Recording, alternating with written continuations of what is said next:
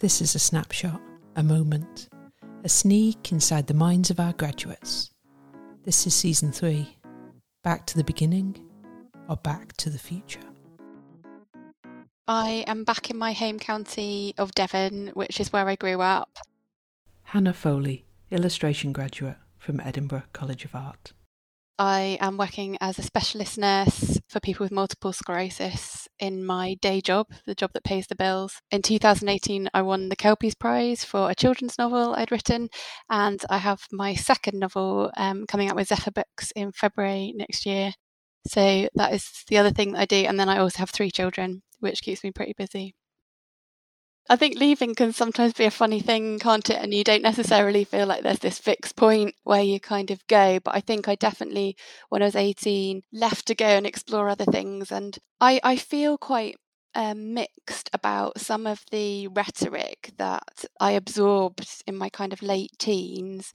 I'm not totally sure where a lot of it came from. I think probably some of it from school, some of it from just society in general, but very much swallowed this thing hook, line, and sinker that you know it'll be a waste if you're bright and you know you're good at school it'll be a waste if you didn't go away and explore other things. It would be a waste if you didn't go to university. You should get out there and you know follow your dreams and explore every horizon. And there was definitely a feeling of if you stayed around that was the second best option and I don't think I questioned it in any way at all. I absolutely set my sights on getting out there and and I went traveling quite a bit to start off with and found that experience really confusing at that age in my life. I didn't really have the words or the kind of concepts to really understand why I found it so difficult. Now I look back on it and I think the words that spring to mind are voyeuristic, gratuitous about travel.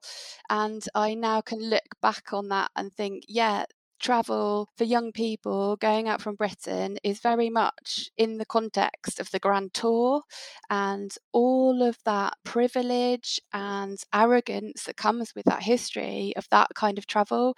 And I now look back on it and think, yeah, no wonder I found it so problematic. It is really problematic.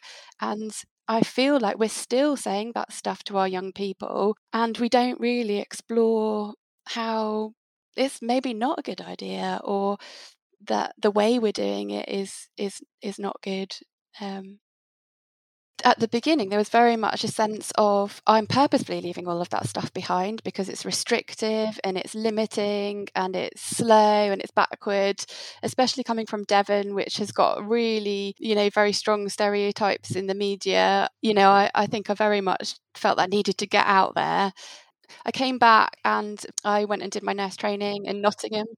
Nottingham was pretty much, you know, my my mum and dad. I remember drawing a line in the country of where they were happy to travel to see me, and Nottingham was the furthest limit. um, so I went to Nottingham, did my nurse training, and then went to live in Yorkshire with my partner. Um, and then um, really art college had always been in the back of my mind. It was very much a sort of dream of something that I did, I guess, well, you know, I was sort of 28, 29 when I came to art college and, you know, theoretically a mature student, but not really at all.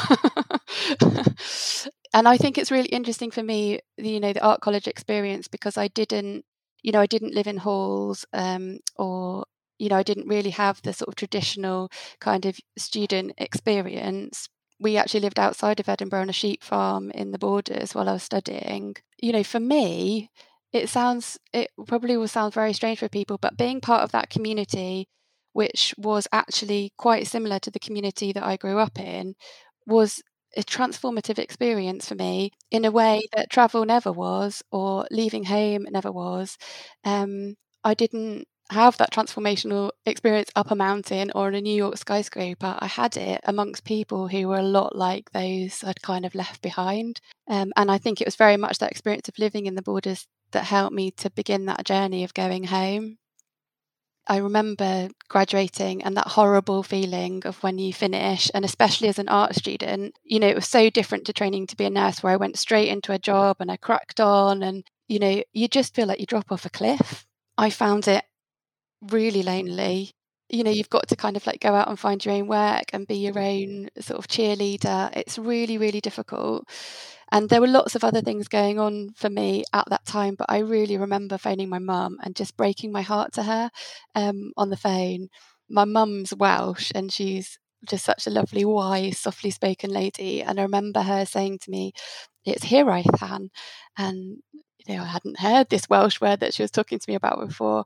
And it's a really beautiful word that we don't I mean, homesickness in English just doesn't even begin to cover it. It's a longing a deep, deep longing, not just for your family and your home, but for your kith, so your wider community, um, and also for the actual land itself. I remember her saying this to me and just having this really visceral response to what she was saying. Suddenly, you know, it was like my body was flooded with smells and sights and tastes and just a feeling of a particular Devon evening when the air is in a particular sort of way and the light. And I just, I just knew, and, and we were back home in Devon within the year, almost to the day.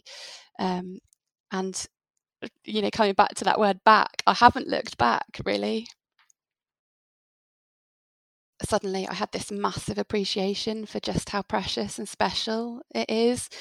Um, and it's a complex relationship. It's not like I love everything here. You know, there are a lot of things I get really angry about and are really incredibly frustrating. But having gone away, you know, it gave me new eyes to see what is so special here and what I love so much about it. And, you know, that I am part of this. So, kind of not being here and being part of it was almost limiting myself and not fully appreciating all the parts of me because I am connected to this landscape. I feel that really strongly. You know, lots of nature writers talk in a really similar way. Like for me, you know, I'm always looking at every horizon for a little dimple of of blue sea because so often the view that you can see in Devon and I remember talking to one who was from Norfolk and saying you know skies they just need skies big massive skies and I think we are part of our our landscape in a way that we don't really talk about within um, British society.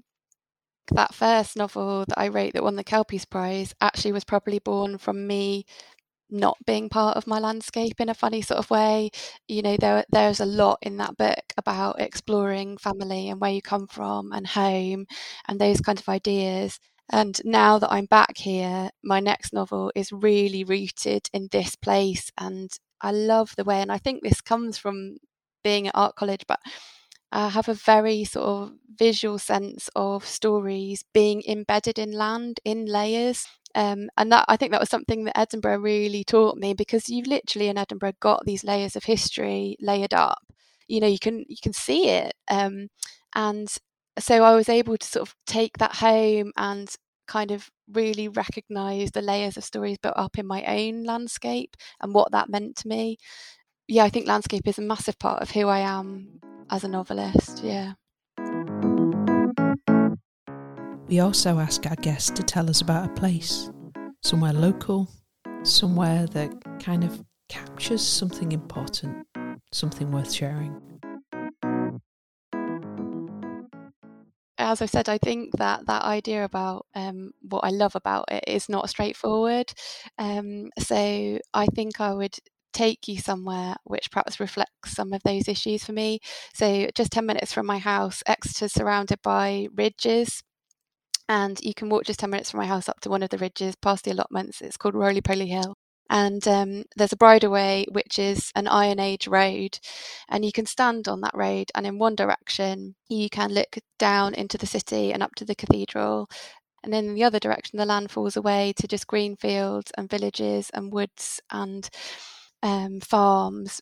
For me, you know, living here I love that way that the rural and the urban sort of seep together um, and they interact with each other. You know, just around the corner from my house, there's a Greggs, but there's also Farmer's Friend where you can get just about every kind of agricultural work where you possibly might want to get.